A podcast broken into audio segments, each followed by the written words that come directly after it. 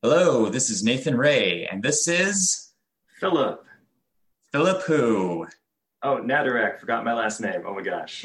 Yes, Philip and I, we both know each other, right? Yeah, man. We go way back.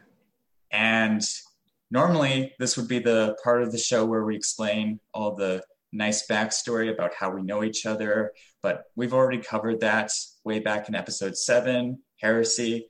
So, if any of you guys want to find out about how we both know each other, then I'd very much recommend going back and taking a listen to that episode. If you're coming in blind and you don't know who this guy is, just keep listening. I'm sure you'll like him a lot. Hopefully, Lord willing. So, since we've last spoken with each other, you and I were talking a bit about what's been going on in your life since we last had our proper call. A lot has been going on for you. Is there anything within the past week that God has been doing in your life to really show his love to you? So, a tiny little bit of backstory. I actually spent like seven months sitting around doing nothing, no job, just waiting for God to give me a job because I felt like I was constrained to just sit there. And this past week, or maybe past two weeks, it's it's so good that I'll, I'll shove it into this week. I recently talked to my pastor about me wanting to have a job. I, I need payment. Student loans are here. I got thirty thousand dollars on my neck, and lo and behold, it just so happens that right after I send him that message, maybe a day or that same day, he gets a text and things are now moving towards where it actually looks like I will be working as a youth pastor and working with a, a, an organization called Young Life, like possibly, but it really seems like it's going through. So it seems like a miracle just dropped. Like I was hanging out to dry, but God didn't let me dry too much and shrivel up. He brought it close. Legit, my faith was kind of like, oh my God, did I literally just waste seven months doing nothing? but it seems like no. God worked that that is his love to me. He provides yeah, like you can just sit there, do nothing, and God will come in and still help you. Exactly. Like it was such a push for him to tell me to wait. It was that was an act of faith because seven months to do nothing, like that's that's like a year. Are you glad that uh-huh. you don't really have a useless degree now? Yes. Yes, so glad, man. I was edgy, man, kind of emo, just be like, what's the point? But now it seems like it worked. Yeah. God's a God redemption. How about you for this past week? So, over this past week, last episode, I was talking with my friend Mark Wong about uh, sex addiction. And it's interesting because in the aftermath of recording that episode, that very same night, I was busy working on a screenplay that I've been trying to finish up for the last couple weeks. And I was hitting a major roadblock in figuring out where the story was supposed to go. And frustration turned to boredom. Boredom turned to browsing through social media, which turned to browsing through porn on DeviantArt and blew like four hours of my life just looking at probably some of the most graphic pictures that I've personally witnessed. It's not good, it's not healthy. And I think I was like on the verge of just completely giving in and just going like full on masturbation.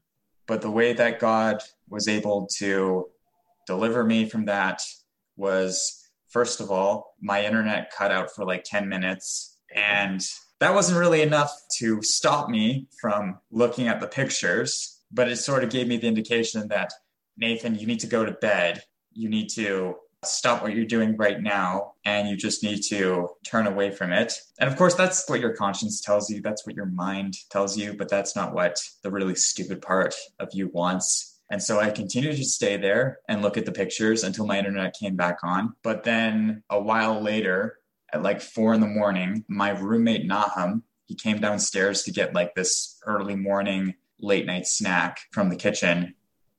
My office is situated in the dining room. So we're right next to each other. And he didn't really catch me, but I, I sort of just like, I had this awareness of the presence of someone else in the room. And I realized, first of all, I don't want to be looking at this stuff while other people might catch me. But secondly, while this other person is here, and while I am literally on the verge of just saying screw it and giving in, I need to go to him I need to talk to him about what I'm going through. And I'm I need someone to tell me to stop. And I think that's an opportunity that God gave to me in order to make sure that I wasn't going to go fully into sin. I still sinned. Yep, true. I still did the wrong thing, but I didn't go all the way. Yeah. It's sort of like the difference between strangling someone and killing them, if you know what I mean. Yep, for sure. And since then, like I've I'm still struggling with lust and desire. Some days I'm I'm not fearing anything. Other days it's just like it's really strong. But I do think that I have a better system of accountability right now than I have had in the past. And while that accountability isn't always guaranteed to happen, sometimes it can still happen in the most unexpected ways. Yeah, praise God.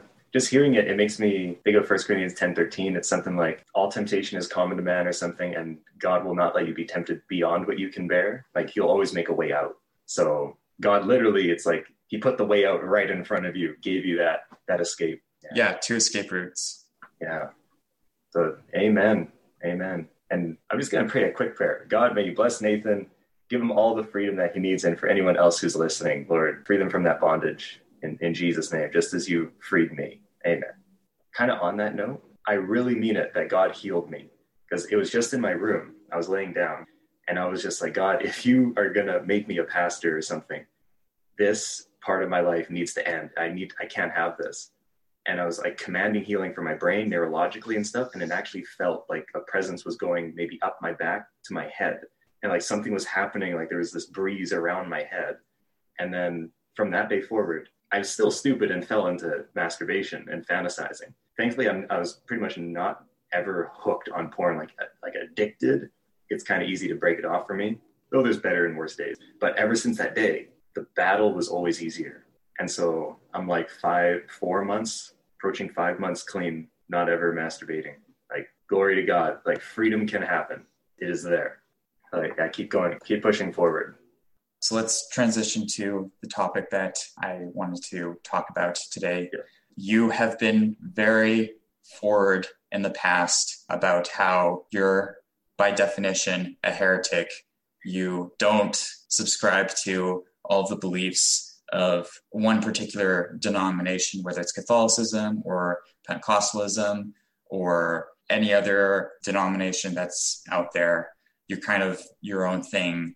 And in some ways, it's not necessarily that other people view yourself as a heretic, but it's that you yourself view yourself at times as a heretic.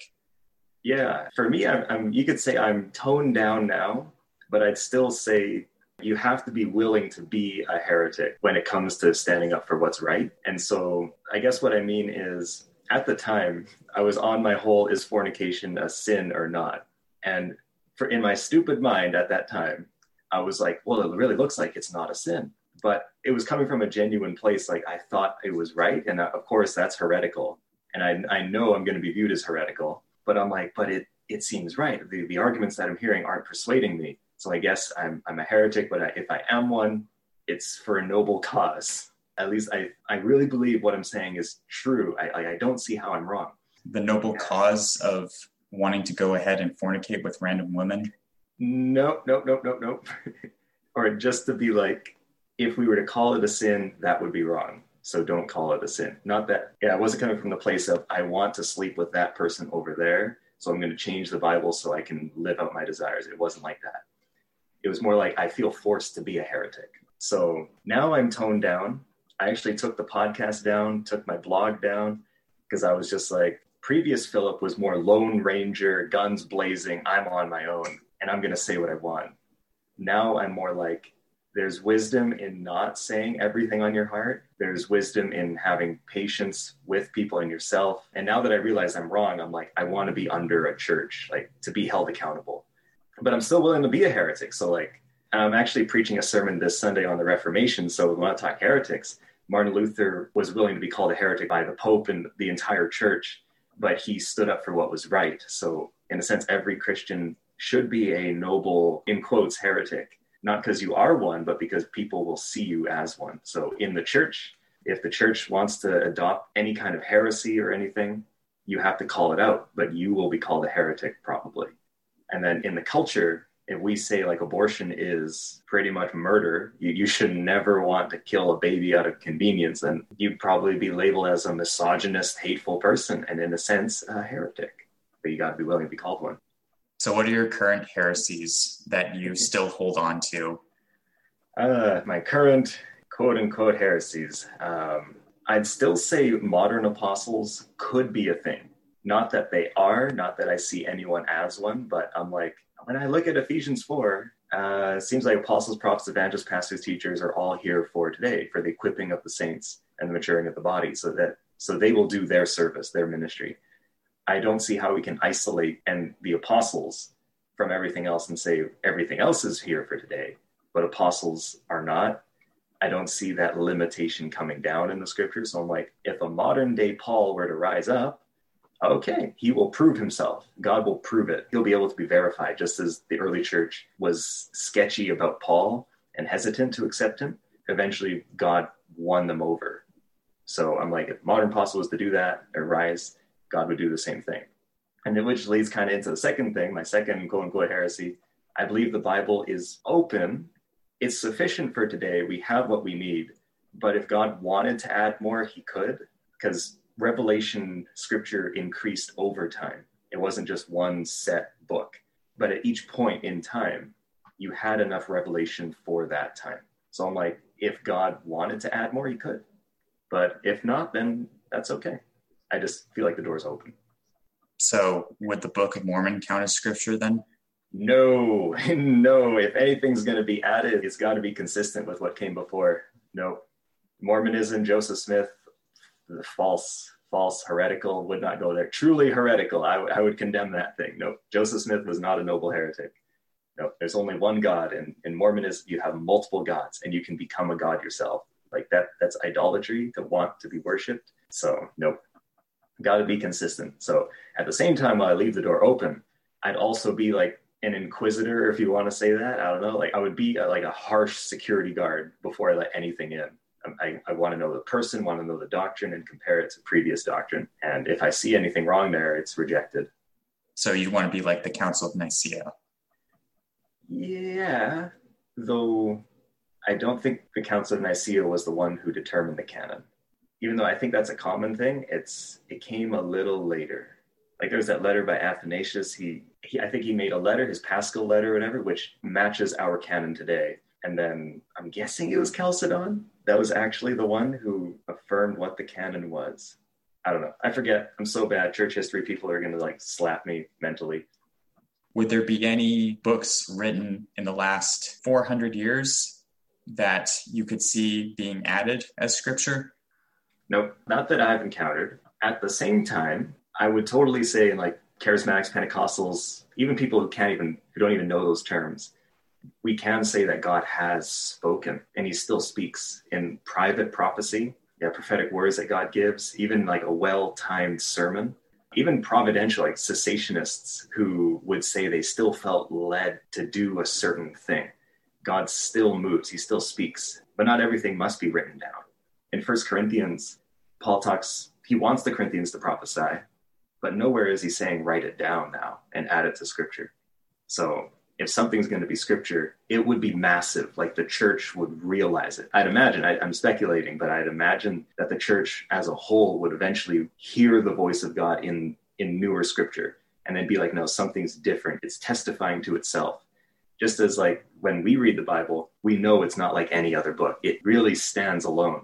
And we could have the best sermon laying right beside it, but we're like, that's just a sermon. It, God can use it, He can speak through it, but it's not doesn't have that scripture quality. So if newer scripture were to come, it would have that twinkle, it'd have that radiance. And it would unify the church in a manner yeah. that hasn't been seen since the Reformation. Yeah, it would bring massive unity. Yeah. yeah. I'd hope it would break walls.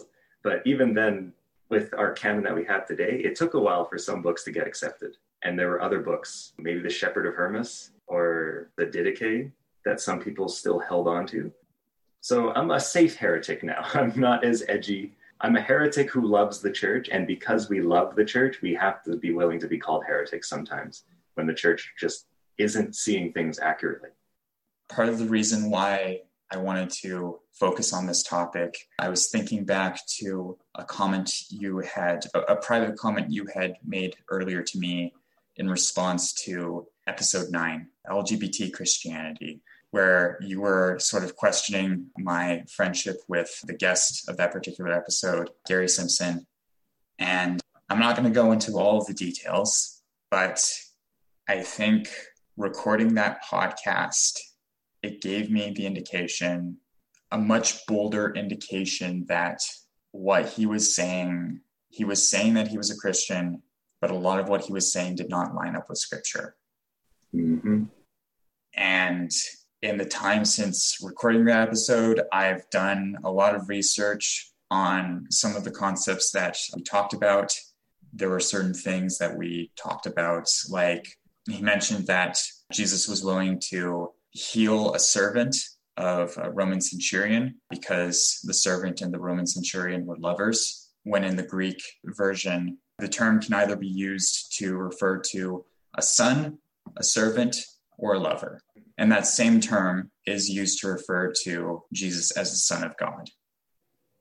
Okay, like huios or something. Yeah. And so, like, if you were to use that same logic to say that Jesus was the homosexual lover of God the Father, that becomes just a little bit messed up. And so, there's a part of me that feels like Gary lied to me in the middle of that conversation, but at the same time, I want to give him the benefit of the doubt. I want to believe that he made all of his arguments in good faith because, like it or not, he is one of the few friends in my life who's always been there for me. And he's like the sexually deviant grandfather that I never had. okay. It just um, sounds so weird to hear, but I know, I know. it's wholesome. it's weirdly wholesome. And so like whenever I hang out with him, like I usually enjoy whatever we end up doing, just sure. sitting around and having lunch. But usually at the end of our conversations, I'm usually a little bit heartbroken because just a lot of what he says is just it's claiming intellectual superiority without necessarily showing spiritual maturity, I'd say. Yeah. And this isn't even going into other things that he believes, like he's a universalist. But there's a part of me that still believes that his faith is genuine. I want to believe that there's still a place for him in ministry and in the church that he serves, that God is still using him for good, even if I don't believe that it's going to turn out all well for him.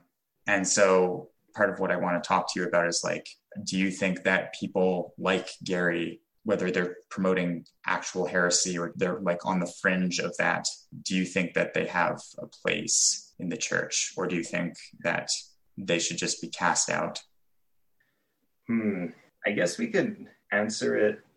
I'll put myself in the heretical boots. if I was to look at myself when I was talking about fornication not being a sin, yeah, I guess I'll play both hats. I know when I was saying those things, I really believed I was saying what was right. Like I felt forced to. I didn't want to say that. I didn't want to be known as the guy who was saying that.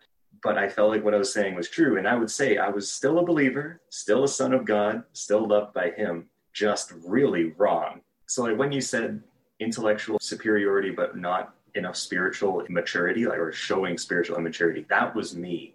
That was totally me.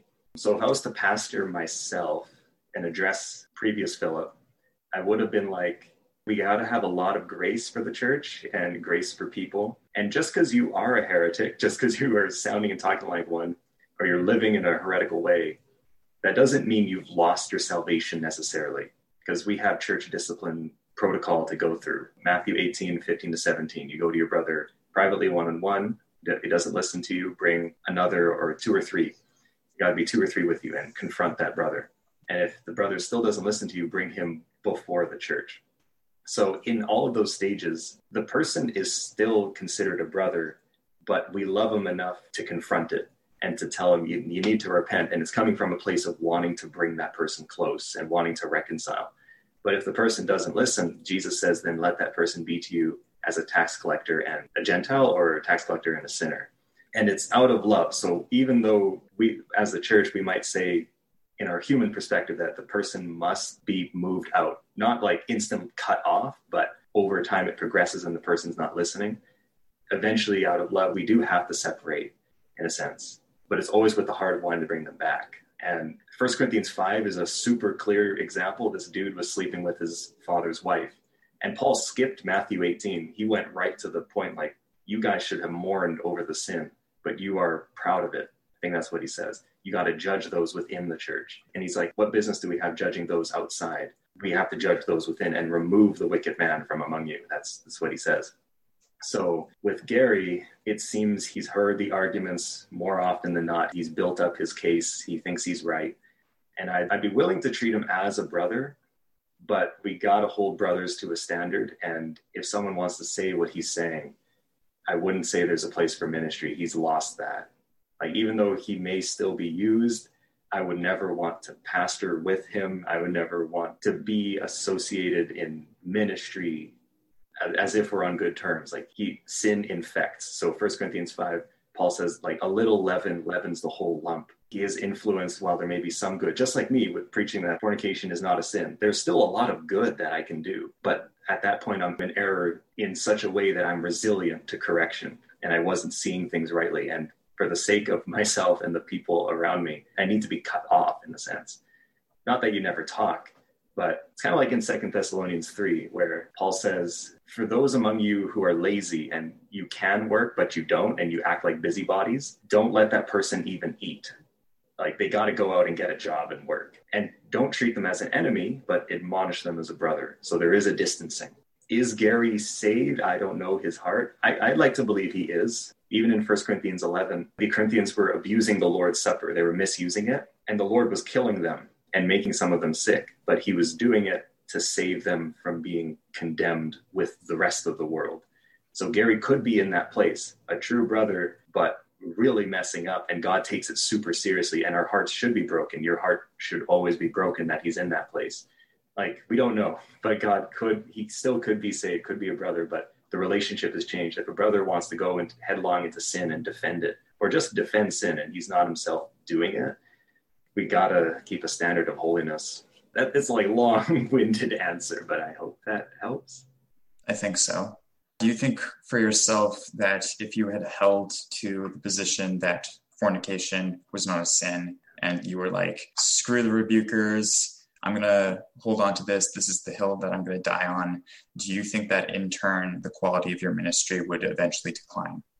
I hope it would. I think I would get followers anyway. Someone's always willing to follow, it seems. But I'd hope that God would crush my ministry and it's not worth it. If I was to see myself do that, I would pray against it. Yeah, because that's just wickedness. It's opening the door, it, it will contaminate.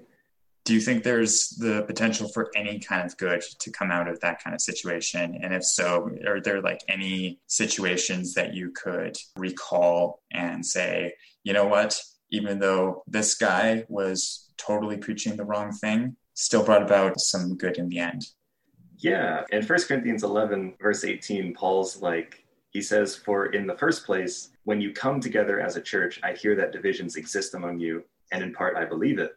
For there must also be factions among you, so that those who are approved may become evident among you. So Paul's like, he doesn't like that divisions are happening, but in a sense, if I understand him right, he's saying it's good because it really shows who's obeying God and who's not. If I was to hold on to fornication not being a sin, that scenario forces the church to be like, okay, that's what it looks like to not obey God. And us who are disagreeing with Philip, like the line is really clear in the sand. We're really seeing the sheep who are obedient and the sheep who are not. It brings clarity in a sense. As much as confusion, it shows the church who she is and who really is following God. It educates the church. It forces the church to be like, okay, this dude's saying fornication is not a sin what is our scriptural response? Because we can't just give a, a slap on, well, it always was. We always just believed it was. I'm like, no, you, you need a deeper argument than that.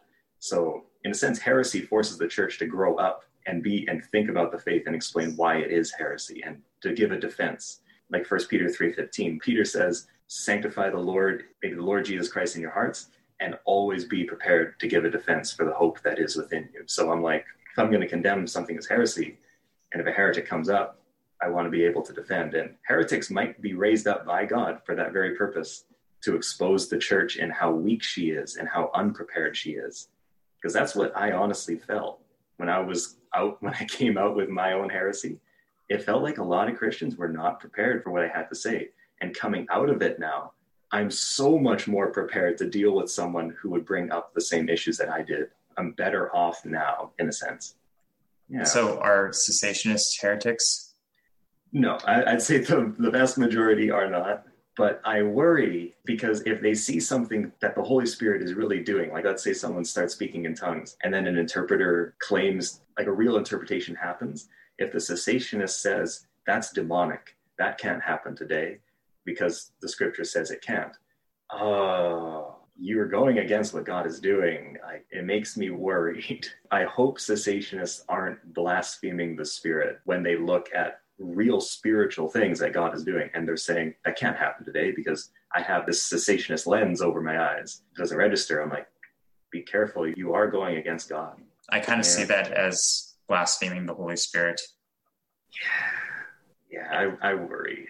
That would be weird because, like, you have all these people who know so much about scripture and doctrine, but when it comes to whether or not they're going to see a miracle happen, whether it's healing or prophecy or speaking in tongues. I don't know. It, it would be really sad to have all this knowledge on hand and say that some of it is just stupid and miss out on the full bigger picture. Exactly.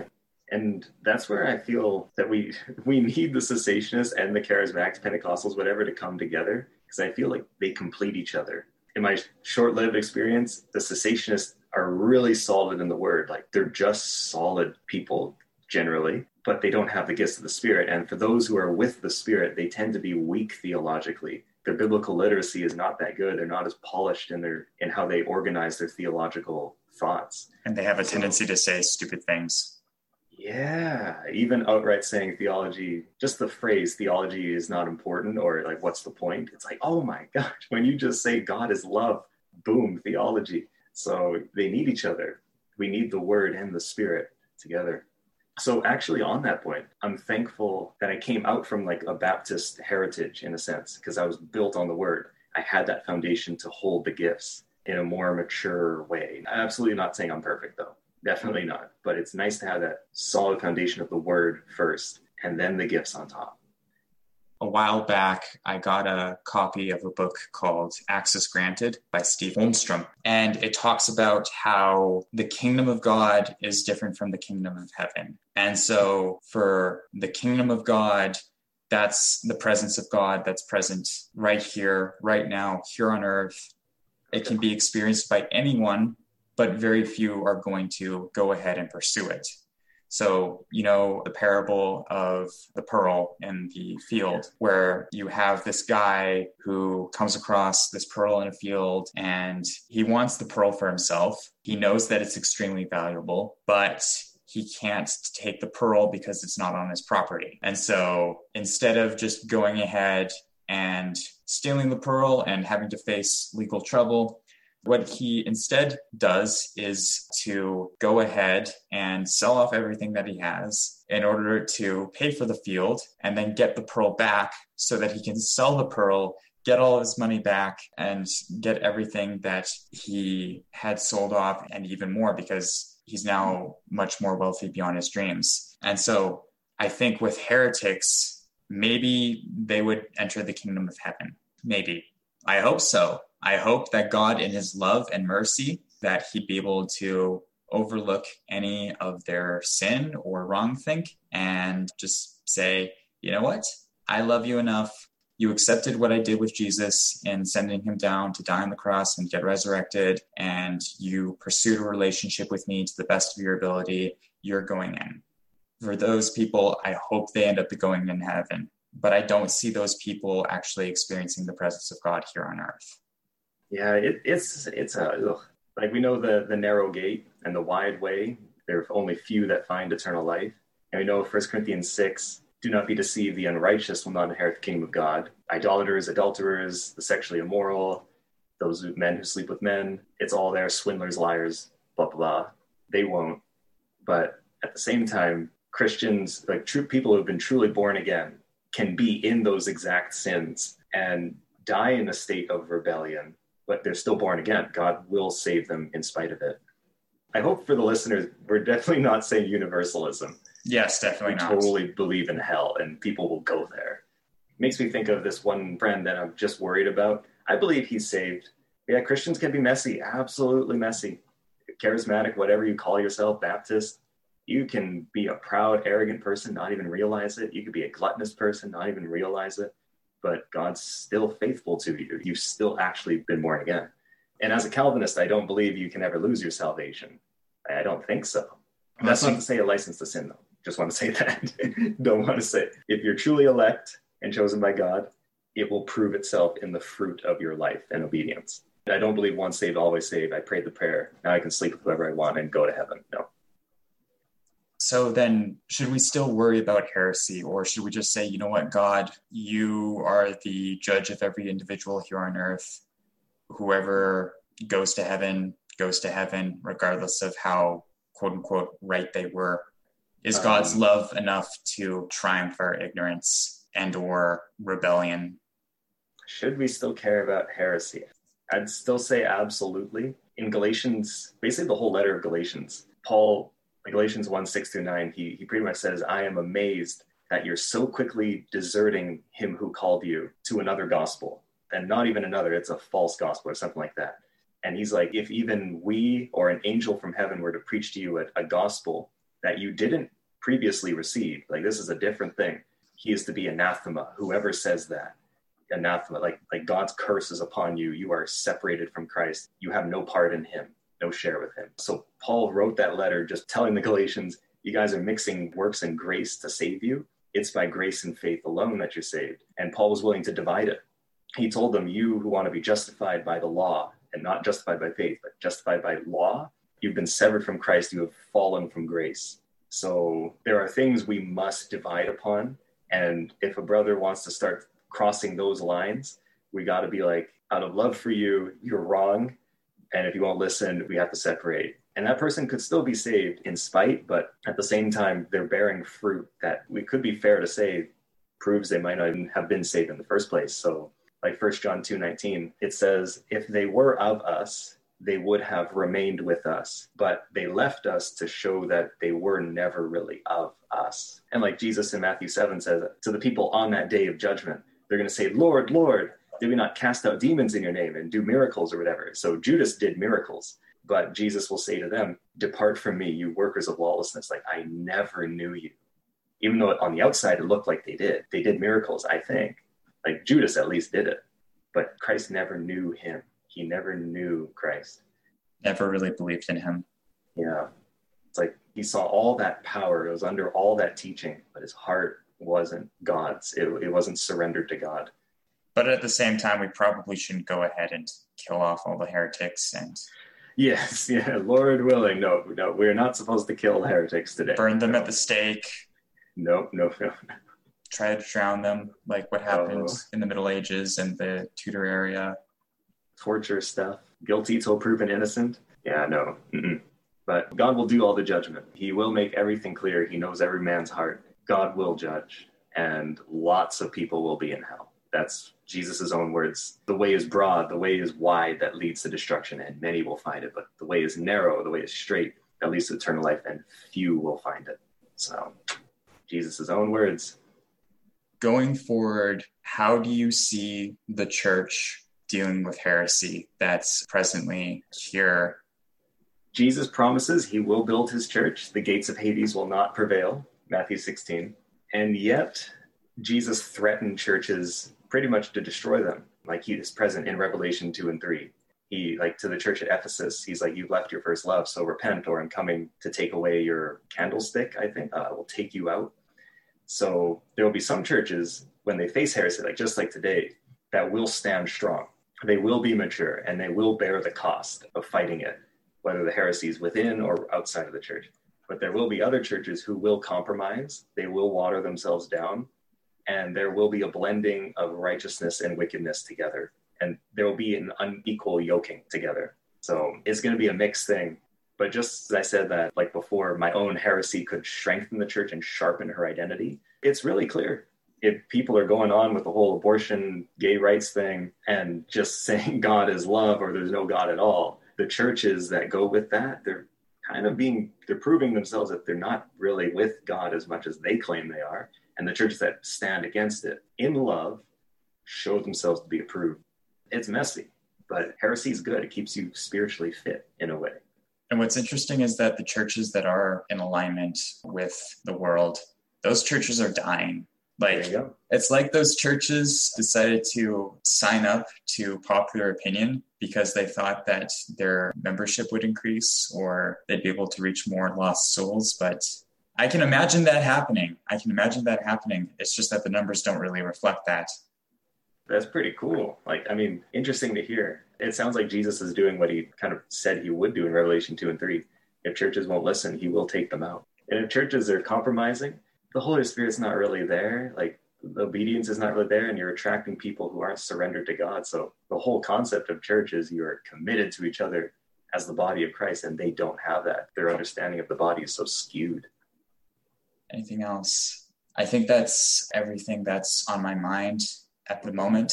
Any other remarks, any questions that you'd want to ask me? How is your heart in singleness? Are you happy? That's an interesting question to ask. Um, yes and no. Yeah. I think that for a lot of people in this world, in this culture, the idea of singleness, it's not highly valued. It's like you have to have a boyfriend or a girlfriend in order to be happy in life. And that's not an attitude that I can subscribe to because if I did subscribe to that, I'd be massively unhappy. Yep. I'd be depressed out of my mind. And I have subscribed to that worldview. And it's just led to a lot of personal misery in my life. And so I've come to the realization that I believe that God has prepared a woman for me to be part of my life, but I also have to be fine with the idea of never ending up with her. And I have to be fine with the idea that I could not be married for the rest of my life. It would go against many prophecies that have been spoken over me, mm-hmm. including yours. Yeah. but even though it's something that I want, it's something that I am content with not having. It's like video game consoles except you're not going to want to go out and be passionate with a PS5. Yeah, no, that's just weird. That would be weird. Yeah. How did you come to that place where you were that, that place of contentment? Because I, I pretty much went through the same thing this year or like maybe last month. Yeah. How, how did you come to that place? But also, I want to say, I hope my prophecy was true. I definitely don't say the Lord says. I'm not even sure. I just want you to know that. Like, for me, if I followed every prophecy that I had, I'd be married to multiple different women. I'd be a polygamist. I'm accurate, but not all the time. Okay. I would say the prophecy that you gave me was fairly accurate enough. Okay. And I'm, I'm hoping it comes true as well. It might not, but I still have hope. So, how did I come to that place? I think it was the idea that, so you know this, my listeners should know this from, I think, episode 23 or something like that. There was this girl who I felt like God had called to be my wife. And I'd been trying to convince certain friends of mine that this was going to happen so that I could have the opportunity to hang out with them again and therefore hang out with her again. And one of these friends, he's a young adult pastor he told me, Hey, Nathan, if you want this to be the case, then let's put this to the test. I'm going to gather these other spiritually in tune people that I know, church leaders, and we're going to come together and we're going to pray together and we're going to seek the word of the Lord. And if the word of the Lord comes back as no, you have got to stop doing this. Mm. And so that was supposed to happen before the pandemic hit kept getting delayed until after March. And by that point, meeting up in person was no longer an option. And I, I kept pushing for it. I kept pushing for it until one day my friend just came back to me and said, Hey, Nathan, I talked with all the people who I would have invited into this prayer circle, anyways. And all of them said no. All right. And so you're going to have to accept this. And like, I still don't know whether or not I should believe him or if he was just saying that just so that I could shut up. But in that moment, I had to make a choice of how I was going to react. And I thought to myself, you know what, this woman who I love, I don't really want to be with anyone else. I'm going to treat things as if these prophecies are going to come true, regardless of what anyone else says. But even so, I'm also going to treat things as if they're never going to happen. I'm going to play both sides at the same time. I'm going to treat it as if I'm never going to be with her, as if it's never going to work out. And if it does happen, because God wills it to happen, no other reason for that, then I was right. And if it doesn't happen, then I guess someone else better is going to come down the line and hopefully God will make that clear. Did you take like a week to emotionally process? I took six happened? weeks. I took six, six weeks. weeks. Yeah. Man. I cut out social media from my life for the next six weeks.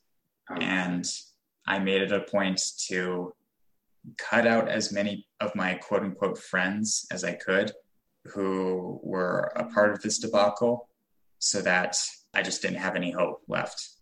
I didn't have myself to rely on anymore. And I still don't know if I made the right decision because it's not like we had this big, great argument about whether or not I was right or wrong. And I was just like, screw it, I'm going to push you away. It's, it's more just like, I can't let myself believe that this is going to happen as long as I have these people in my life where I feel like they would provide some sort of avenue. Still don't know if I made the right decision, but it, it is what it is. Yeah, God's opposed to the proud, but gives grace to the humble. Like, it's really good that you're saying all of that, like, that you're willing to be wrong like that is super important. I pray that the Lord would really move in your life that if she's not the one, that He would make it super clear. Yeah, it, it's just you're in a good place. As unfulfilling as it might be in the singleness, it's a good place to be able to truly tell God, like, whatever it is, I'm okay. I'm not trying to force this to happen. That is a great place. You're not desperate. Oh no, the desperation's still there. The oh, temptation's still there. It's just okay. like I have to go out and restrain myself from giving in to that temptation. Okay. At the same time, just be like, I have to be okay. Yeah. It's like tying back to the whole sex addiction issue that we were talking about earlier in the episode, where it's like, I still have these lustful thoughts and these fantasies towards women. Right. I just can't go ahead and act on them. Yeah. Okay. For me, it was I guess I realized I was a really desperate person, really lonely. Like, yeah, we believe that thing where you can't be happy in singleness, you have to have somebody. I eventually realized that so much of my happiness was being forced, trying to be found in somebody. And I'm like, no, God's got to be my highest delight. So, like that psalm, I think Psalm 37, delight yourself in the Lord, and he will give you the desires of your heart. Yeah. I stopped focusing on that second part, focus on the first part.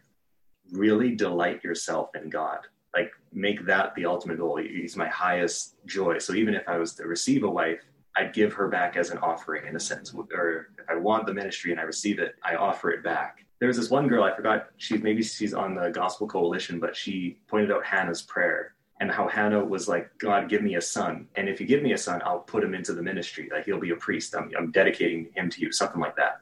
And this woman was just like, Hannah was willing to give back what she really wanted and she was like, that's probably not many people are willing to do that.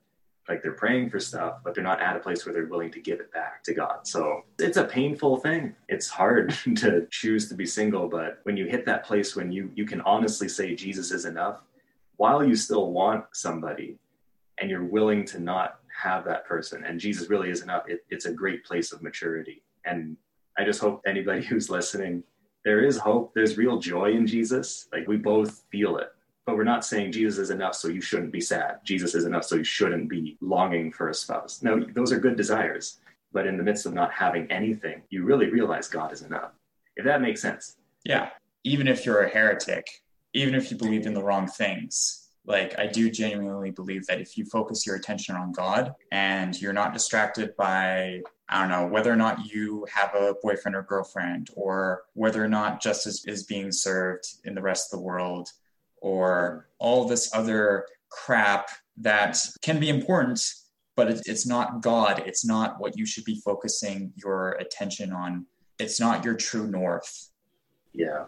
And I believe that once you find God as your true north and you pursue Him and you submit to Him and you just follow Him all the way, that should be enough to launch you out of any heresy that you might find yourself in. Yeah, God will make a way. If you throw yourself in to bring in desperation, if you're like, God, if I'm wrong, let me know. I don't want to listen to myself or other people. I want you. I'm really yours. Yeah, God will answer that. Like Second Chronicles, what is it, 16 9 maybe? It's like the eyes of the Lord roam throughout the earth, seeking somebody whose heart is completely His, or seeking to support the person whose heart is completely His. So it's like God's looking for people who are just willing to follow Him, no matter the cost. And who are humble about it too, willing to be wrong. So I would say we're probably running out of time right now. For sure. Uh, before we go, is there anything that you want to plug or promote, especially now that your blog and your podcast has now gone up in flames. The links to those are now completely dead. Yep. Oh man, who would I plug? Uh, obviously, guys, keep watching the podcast. This one, this good podcast. I plug in, just plug in the Bible. spend time with God. As much as social media is there and it's good, make an effort to spend time with God. Just as, and if you're single and you want a spouse, make sure you're affectionate towards God and really mean it really feel that intimacy. It's super important. Thank you for coming back on the show. Really glad that you could be back. If there's anything else that I feel like you'd be a really good fit for, I'd be happy to have you on again. Yeah, I'm I'm down. Yeah, whenever the time is right, sure. Whenever the time is right. Yeah. And you'll probably have more ministry stories to share. Yeah, I can see it coming. More heresies to promote. Maybe done nobly. Anyways, see you guys. This has been Because We're Not the Same, a podcast hosted, produced, and edited by Nathan Raymond Ray, with special guest Philip Natarak. To listen to more episodes, you can follow us on Apple Podcasts, Spotify, Amazon Music, Verbal, or Podbean.